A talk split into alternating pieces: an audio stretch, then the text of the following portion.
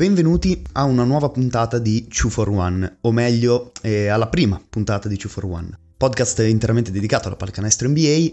Come suggerisce il eh, nome del podcast, non sono da solo, quindi ciao Momo. Ciao Devo, noi siamo due appassionati NBA che hanno deciso di cominciare questo nuovo progetto, un podcast. Ci ritrovavamo a parlare di NBA e abbiamo deciso di, di provare a fare un podcast e parlare nello stesso modo in cui parleremo sul divano davanti a una partita NBA, con le stesse battute che faremmo e magari qualche statistica in più. Esattamente, siamo due ragazzi di Modena e l'intento è proprio questo, di fare un podcast che non rubi troppo tempo agli ascoltatori, in cui appunto si parla dei temi, della, dei temi odierni dell'NBA con un po' di nostre opinioni e non troppa serietà.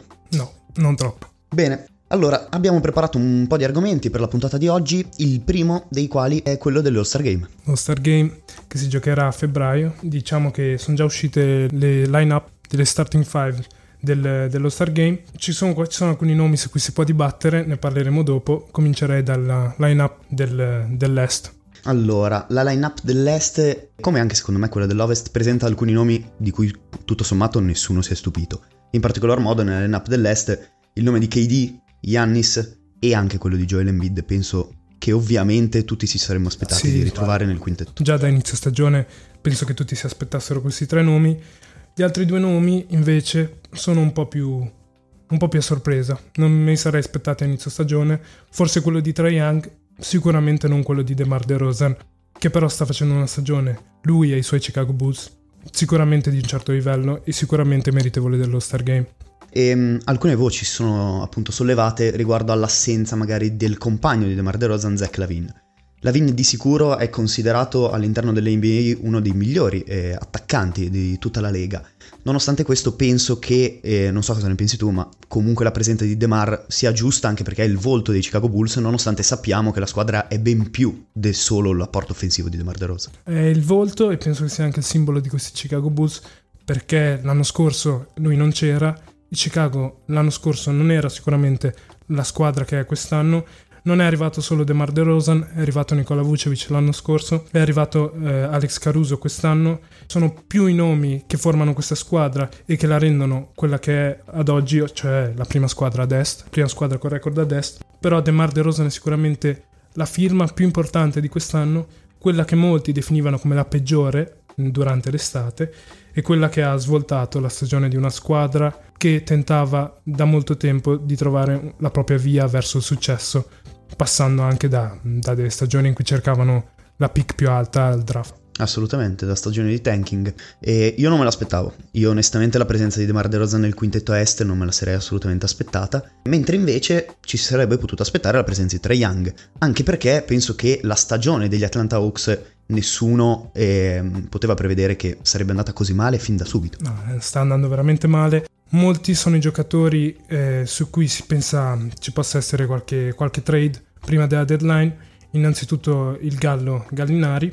La stagione di Atlanta non è degna della squadra che ha perché il roster non è degno di essere a metà, a metà classifica est, però c'è da dire che anche la stagione dell'anno scorso è andata oltre, oltre ogni rasa aspettativa perché sono arrivati alle, alle, finali di conference. Ma nessuno si aspettava, secondo me, che Atlanta potesse arrivare così, così in alto nei playoff dell'anno scorso, detto che comunque si parla di playoff abbastanza particolari dal punto di vista ovviamente falcidati agli infortuni. E nonostante questo, comunque si aspettava di Atlanta una squadra un pochino più solida. Il volto di Atlanta sappiamo essere Trey Young, nonostante questo io ho storto un po' il naso quando ho visto eh, Young titolare al posto soprattutto della guardia che forse avrei messo io nei miei titolari, che è James Harden di Brooklyn Nets. La stagione di Harden non è a livello del suo compagno di Brooklyn, cioè quella di Kevin Durant, e non è neanche una stagione a livello di tiro, soprattutto a livello di percentuali, che possa essere considerata per esempio tra i candidati MVP. Nonostante questo, L'avrei preferito soprattutto per la solidità di Brooklyn rispetto appunto ad Atlanta, che è una squadra, ricordiamo, che è appena entrata nelle 10 che possono ambire ad entrare ai playoff, non è neanche nelle ottave dei playoff, quindi letteralmente in questo momento Atlanta è una squadra da play-in e secondo me neanche da play-in. No, non lo è, ma penso che Arden soffra anche il fatto che il livello a cui ci ha abituato a giocare non è questo e penso che, che, che la sua candidatura allo Star Game sia per questo stata, stata negata. C'è da dire che, che, Brooklyn ha avuto parecchie difficoltà questa stagione, si è ritrovati spesse volte a vedere, a vedere la squadra giocare con Arden e altri quattro giocatori eh, che cambiano. Non propriamente all star, no, diciamo. Non propriamente all star e quindi bisogna, bisogna, tenere questo in considerazione. Brooklyn ha avuto parecchie difficoltà innanzitutto eh, a partire dalla vicenda Kyrie Irving. James Harden ci ha abituato ad altre stagioni anche, e soprattutto con Houston, per cui penso che abbia sofferto proprio questo fattore. Non c'è dubbio. E detto questo, comunque, ah, in generale, oserei dire in tutte le 10 selezioni dei, dei, quintetti titolari, anche se ovviamente dopo ce n'è una di cui dovremo discutere, ma il quintetto est io lo vedo abbastanza giusto, non, non farei cambi eccezionali, a parte appunto la presenza di Arden al posto di Young. Sì, ma penso che sia anche quello che, che, che, viri, che viri meno anche grazie alla mancanza di, di, giocatori infortunati, come invece ve ne sono parecchi ad ovest, come vedremo adesso. E proprio questo fatto ha portato alcune presenze ad ovest, alcune selezioni ad ovest, soprattutto una ovviamente. Inaspettate. Esatto, a far storcere un po' il naso al mio compagno che eh, ha qualcosa da dire soprattutto sul ruolo di Ala. Mi sembra ci sia qualcuno di Golden State. Qualcuno nel front court, non so. È di Golden State ma non è Steph Curry, quindi partiamo col, col, col presentare il quintetto ad ovest. Steph, John Morant, LeBron James, Andrew Wiggins e Nikola Jokic. Lascio a voi l'ardua sentenza su chi, sia, su chi, sia, l'intruso. Esatto, esatto, assolutamente. È stato molto difficile pronunciare il nome di Andrew Wiggins. Beh, direi di toglierci il dente subito. Parliamo della presenza di Wiggins all'interno di questo quintetto. Parliamo della presenza di Andrew Wiggins alla prima selezione all- all-Star Game. Si parla della prima scelta al draft NBA del 2014.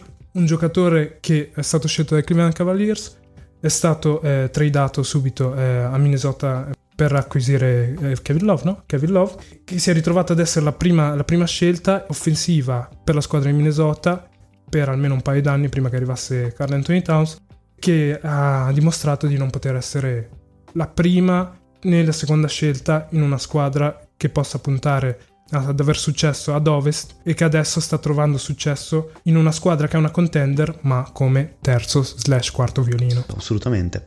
La mia è una voce di parte, innanzitutto specifichiamo questo, ma per me il contributo di Andrew Wiggins all'interno del meccanismo di Golden State può essere quasi considerato da All-Star, anche se c'è un nome nella stessa squadra che ovviamente sarebbe dovuto essere presente, probabilmente al suo posto, almeno dal mio punto di vista, che è quello di Draymond Green dobbiamo specificare che la presenza di Andrew Wiggins è data anche dalle numerosissime e dai numerosissimi infortuni del, nel suo stesso ruolo. Dobbiamo citare ovviamente Anthony Davis, dobbiamo citare Draymond Green, Paul George e anche Kawhi Leonard. Ed è chiaro che l'assenza di questi giocatori può portare alla presenza di giocatori che non saremmo aspettati allo Star Game. Storco il naso perché penso che Draymond Green comunque meritasse maggiormente le partite giocate da Draymond sono minori rispetto a quelle di Wiggins, si parla di 34 partite rispetto alle 46 che ha giocato Andrew, ma non mi sento comunque di equiparare l'apporto che ha portato Draymond Green in questa stagione a Golden State, neanche in quelle precedenti, ma chiaramente eh, parliamo di questa stagione, rispetto a quello di Andrew Wiggins, apporto che si vede soprattutto dal punto di vista difensivo, e in parte anche da quello, dif- da quello offensivo. E abbiamo detto appunto, abbiamo citato gli infortuni, ovviamente le, periodi- le partite saltate da Anthony Davis non lo facevano rientrare eh, all'interno delle possibili eh, quintetti dello Star Game, ma oserei dire anche le prestazioni di inizio anno e allo stesso modo eh, l'assenza totale della stagione di Kawhi Leonard e le partite saltate da Paul George per l'infortunio che probabilmente lo terrà fuori per il resto della stagione. Nonostante questo, citiamo bre- brevemente, l'ala dei Clippers comunque aveva iniziato una stagione a livello statistico impressionante che probabilmente l'avrebbe potuto portare anche secondo me nei primi 4-5 nomi papabili per l'MVP. No, chiaramente era, era l'unico violino rimasto, rimasto in quel di, di Los Angeles per i Clippers. Stava giocando una stagione da potenziale MVP l'infortunio che l'ha falcidiato adesso eh, probabilmente lo terrà fuori per tutta la stagione ed è chiaro che Paul George fosse eh, il nome più probabile per prendere il posto di Andrew Wiggins a inizio stagione io continuo a vedere come strana la non presenza di Draymond Green, se non sbaglio avevi qualche numero riguardo al suo apporto difensivo per Golden State. Sì, numeri che probabilmente citeremo dopo anche perché dovremo parlare di un altro eh, del, dei partecipanti di questo quintetto di Steph Curry e del suo periodo no al tiro, quindi dopo parleremo anche un pochino più approfonditamente dell'ala dei Golden State Warriors. Gli altri due nomi che non abbiamo citato, oltre a quello di Jamorant, del quale però anche eh, parleremo successivamente, sono quelli di LeBron James e Nikola Jokic non spenderei troppo tempo per un semplice motivo, perché sono assolutamente tra i 5 candidati all'MVP. Le stagioni di entrambi sono, secondo me, paragonabili a quelli di Yannis, KD e Joel Embiid. Siamo a un livello talmente alto che non è neanche da discutere, parlare più di tanto della loro chiaro. presenza. si può riportare un numero, il numero emblematico che dice LeBron James 18 volte All-Star. Un giocatore più longevo probabilmente della storia NBA sta dimostrando di essere a un livello tale da poter essere un candidato MVP alla diciannovesima stagione con un minutaggio che dice 36,6 minuti a partita. Trascina i Los Angeles Lakers tanto quanto Nikola Jokic trascina ed è appunto l'ancora offensiva dei Denver Nuggets. Abbiamo parlato delle due guardie del quintetto, eh, o meglio, non abbiamo parlato delle due guardie del quintetto ovest proprio perché eh, sono gli altri, gli altri, due terzi del, del, nostro podcast. Volevamo specificatamente parlare rispettivamente del periodo di difficoltà al tiro di Steph Curry e in generale delle qualche sconfitta di troppo e delle difficoltà dei Golden State Warriors, tanto quanto invece della macchina oliatissima che sono i Memphis Grizzlies, in assoluto una delle sorprese di quest'anno, oserei dire direi la sorpresa di quest'anno assieme ai Chicago Bulls, terzi ad ovest con un record che dice 35-17 e con un Jamorant in formato MVP, come ne ha parlato anche Draymond Green nell'ultima, posta- nell'ultima puntata del suo podcast, dove afferma che Jamorant non può essere un candidato all'MIP, ovvero al Most Improved Player of the Year, semplicemente perché è un candidato serio alla, alla, al titolo di MVP, ovvero di, di Most Valuable Player. Possiamo riportare alcuni numeri di Jamorant che dicono che quest'anno viaggia a 26 punti di media contro i 19 dell'anno scorso, 6 rimbalzi, 7 assist e 1,3 palle rubate, che portano solo una parte dell'immagine che compone i Memphis Grizzlies di quest'anno, una squadra formata da giovani, da giovani giocatori, tutti di talento, soprattutto Jaron Jackson Jr. e Jamorant, e che stanno facendo una stagione sopra ogni rosa aspettativa. Assolutamente, assolutamente. Io vedo nei Memphis Grizzlies davvero un eh, roseo futuro. Sono una squadra solidissima, sono attualmente terzi nella Western Conference nel momento in cui registriamo il podcast. La stagione di Jamorente è qualcosa davvero di impressionante. Nelle ultime 5 partite stiamo parlando di più di 30 punti di media. È il volto della squadra, come hai detto tu, non è l'unico volto della squadra. Anzi, Memphis è un, un organismo che presenta molti altri meccanismi, appunto, che lo rendono appunto una macchina perfetta sia offensivamente che dif- difensivamente, cosa che soprattutto questa, questa, seconda non ci si aspettava, oserei dire. No, non ci si aspettava. Eh, penso che in, eh, Dylan Brooks e l'innesto di Steven Adams siano i principali fattori eh, di, questa, di questa difesa oleata e molto forte.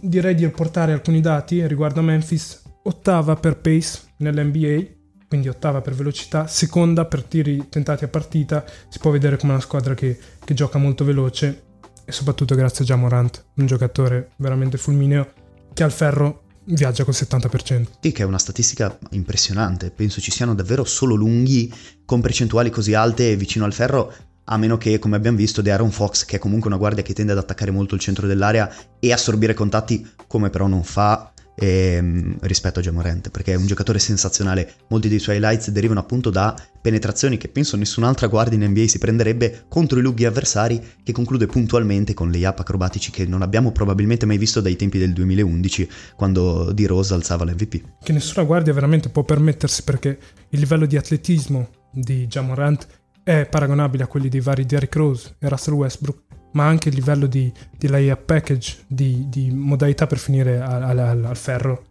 che poche altre guardie hanno, oserei dire solo Steph e, solo Steph e Kyrie sì. ad un altro livello, ma solo Steph e Kyrie. Direi di parlare del centro di Memphis, che sì, secondo me è l'unica nota dolente per una squadra che può puntare a, ad avere qualche velleità ai playoff, che però vedono ad ovest la presenza di altri centri dominanti con cui Steven Adams non può competere. Sì, assolutamente. Il problema è anche detto dal fatto che Steven Adams è, non è un centro moderno. È un centro che ovviamente sappiamo che non sa tirare, non sa spaziare l'aria ed è anche soprattutto molto lento sui piedi, nonostante in regular season il suo apporto difensivo sia evidente, in quanto centro comunque molto fisico, e sappiamo che i pick and roll ai playoff verranno subiti ovviamente dal centro di Memphis.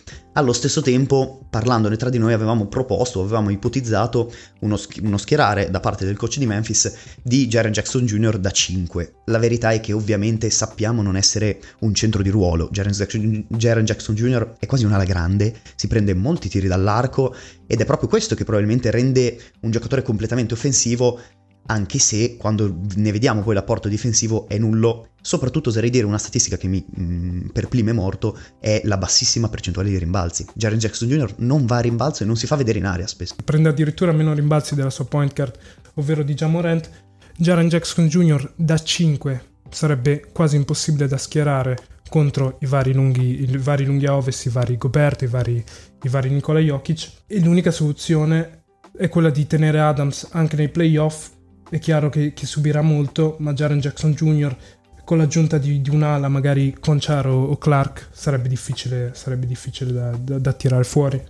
Abbiamo parlato dei due giovani più promettenti, dei Grizzlies. Come abbiamo già ripetuto due volte, entrambi non sono solo questo. Memphis ha trovato questa stagione una serie infinita, oserei dire, di giocatori perché tutte le volte a tabellino viene fuori un nome nuovo, un nome che ha avuto un apporto in quella partita fondamentale rispetto agli altri.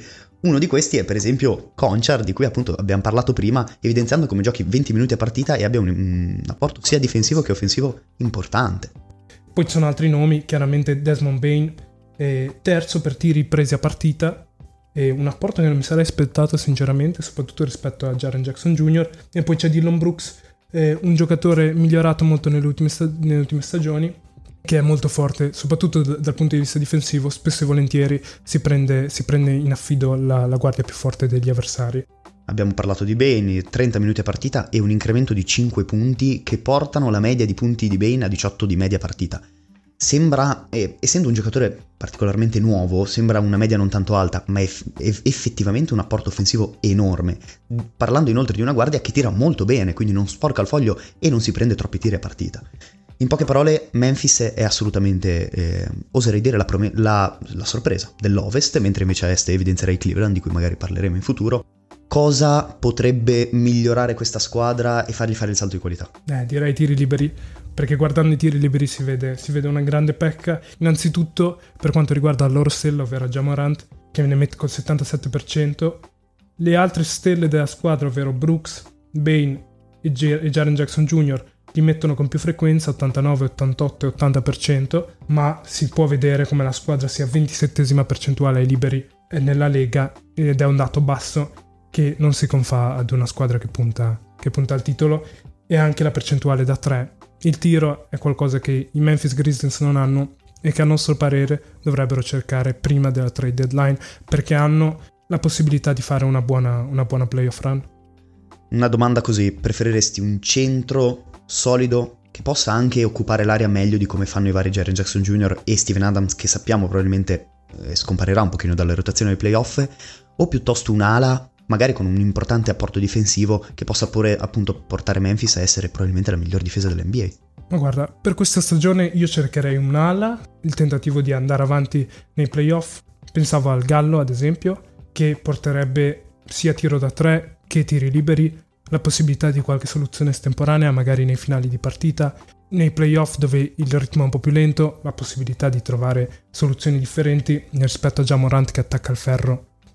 La cosa è che il centro per me è una soluzione per il futuro, nel senso che questa squadra ha veramente un futuro davanti e il centro è chiaramente il loro problema più grande per il futuro che possono avere, un futuro che per me è molto roseo. Roseo e tra l'altro anche il presente è bellissimo, devo essere onesto, Io, mi è mai capitato di vedere più volte Memphis, è una squadra che proprio si fa fatica a non voler vedere. Sarà per ovviamente l'atleticismo di Jamorant, ma anche nelle partite che ha saltato, e ha saltato una, una striscia abbastanza importante di partite e nonostante questo la, rima- la, squadra è rimasta a galla, è una squadra bella da vedere, ci sono tanti nomi, ogni sera il protagonista è un altro, quindi insomma assolutamente la sorpresa dell'Ovest e una delle migliori squadre dell'NBA a questo momento. Parlando di Jamorant, pensavamo può essere la faccia dell'NBA? Sì, può esserlo. L'NBA ha sempre voluto avere un proprio atleta americano come stella della, della propria lega Ora possiamo vedere come già Moran tra i giovani sia una delle figure più importanti. Mi viene da pensare che sia secondo solo a Luca Doncic. Sì, probabilmente, probabilmente. Che e, e entrambi fanno parte della nuova guardia della nuova guardia dell'NBA, dei nuovi volti giovani dell'NBA, mentre invece la vecchia guardia comanda ancora l'NBA, parliamo di LeBron James, parliamo di Kevin Durant e parliamo di Stephen Curry. L'inizio di stagione Stephen, di Stephen Curry è da most valuable player. Penso non ci siano dubbi riguardo alle statistiche, penso non ci siano dubbi riguardo al suo mh, mm, talento eh, offensivo e anche al record di Golden State che nei primi tre mesi ha proprio viaggiato senza alcun tipo di problema. Penso mh, mm, verso il record della storia NBA. Davvero, io penso a un certo punto di aver sperato di battere il record del 2016. Detto questo, qualche problema sta iniziando a venire fuori, soprattutto nell'ultimo mese di gennaio. Nell'ultimo mese Steph Curry ha viaggiato con medie non da Steph Curry, in realtà neanche da buona point guard NBA per a dire la verità, viaggia a gennaio viaggia 21 punti per partita, 37% dal campo e addirittura 31% da 3. Questa flessione si può ricollegare a molti, molti motivi, quali, quali ti vengono in mente? Allora, i motivi secondo me sono principalmente due. E mm, dicendone un altro che invece è anche un pochino un'opinione popolare, cioè Steph aveva iniziato la, par- la stagione in una maniera, come abbiamo detto prima, appunto impressionante. Viaggiava a più di 27 punti di media, e eh, dominava tutte le partite, appunto. Nonostante questo ci si poteva aspettare un calo da un giocatore che gioca tantissimi minuti a partita, è molto utilizzato ed è il principale ingranaggio del sistema del bellissimo sistema ideato da Steve Kerr. Proprio per questo motivo, soprattutto per un giocatore che comunque ha già 33 anni e è arrivato a un punto della carriera in cui fare le cose che faceva magari 4-5 anni fa inizia a diventare anche un pochino faticoso un calo secondo me era un pochino prevedibile e ce lo si poteva aspettare, no? Sì, era prevedibile chiaramente. Penso che sia possibile ricollegarlo innanzitutto al periodo in cui Steph Curry cercava di, di superare il record per triple segnate nell'NBA, un periodo in cui Steph ha iniziato a prendersi un numero di triple senza senso, si avvicinavano alle 20, alle 20 a partita e che secondo me ha distrutto totalmente il ritmo che aveva preso a inizio stagione. E poi si può ricollegare anche ad altri due motivi, ovvero all'assenza di Draymond Green nell'ultimo mese causa infortunio e all'ingresso di Clay Thompson dopo due anni di infortunio. Sì, a entrambi mh, mm, fa specie pensare che proprio i due compagni di una vita di Steph Curry possano essere le motivazioni del, del, suo mese di gennaio molto difficile. La verità è che è esattamente così, proprio essendo anch'essi, sia Clay Thompson che Draymond Green, i protagonisti principali della squadra di Golden State, la, l'assenza in particolar modo del primo ha determinato un calo di rendimento di tutta Golden State. Il record è peggiorato e anche le partite vinte sono vinte con molta difficoltà, spesso portandosi agli ultimi minuti di gioco e proprio per questo motivo si comprende ancora meglio l'apporto sia difensivo che offensivo di Draymond Green, che io mi spingo quasi a dire sia il giocatore più importante di Golden State sopra anche a Steph Curry. Guarda, è una cosa che non direi sinceramente, ma che può, essere, che può essere detta perché l'apporto di Draymond Green è veramente altissimo. L'IQ cestistico è paragonabile solo a pochi altri giocatori, mi vengono in mente CP3 oppure LeBron James, ma la verità è che, è che Draymond Green è parte integrante della macchina che è Golden State da 6-7 anni a questa parte e che li ha portati ad essere, ad essere una delle dinastie più vincenti della storia NBA e più importanti della storia NBA. Sì, per citare qualche dato, con la presenza di Draymond Green in campo, la percentuale di assist, stoppate e palle rubate cresce vertiginosamente in tutte e tre le statistiche. Golden State stoppa tre palloni in più, ne ruba uno in più e addirittura l'assist percentage ha un incremento di più 12.9 con la presenza di Draymond Green in campo. Si vede come eh, i Warriors abbiano perso un pochino di solidità difensiva, anche e soprattutto eh, data dall'ingresso di Clay Thompson, che se dal punto di vista offensivo non sta sbagliando troppo, viaggiando a 16 di media, con anche percentuali, oserei dire, accettabili per un rientro di un giocatore che non giocava da quasi due anni, dal punto di vista difensivo, quello che sappiamo essere un ottimo difensore tra i migliori della Lega, comunque a livello fisico deve ancora recuperare. I movimenti laterali non sono così veloci come lo erano due anni fa e forse in alcune situazioni tende anche a preservarsi un po' per non rischiare appunto di ricadere nel tunnel in cui è stato per purtroppo due anni interi. Penso che possa anche aiutarci a capire il livello che, che raggiungono gli atleti NBA perché si vede come una semplice carenza dal punto di vista fisico di un giocatore comporti veramente un problema per le, per le difese NBA perché Clay Thompson è il primo obiettivo da attaccare dalle guardie, dalle guardie avversarie un giocatore che prima era sempre a marcare il giocatore più forte tra gli avversari, almeno tra le guardie.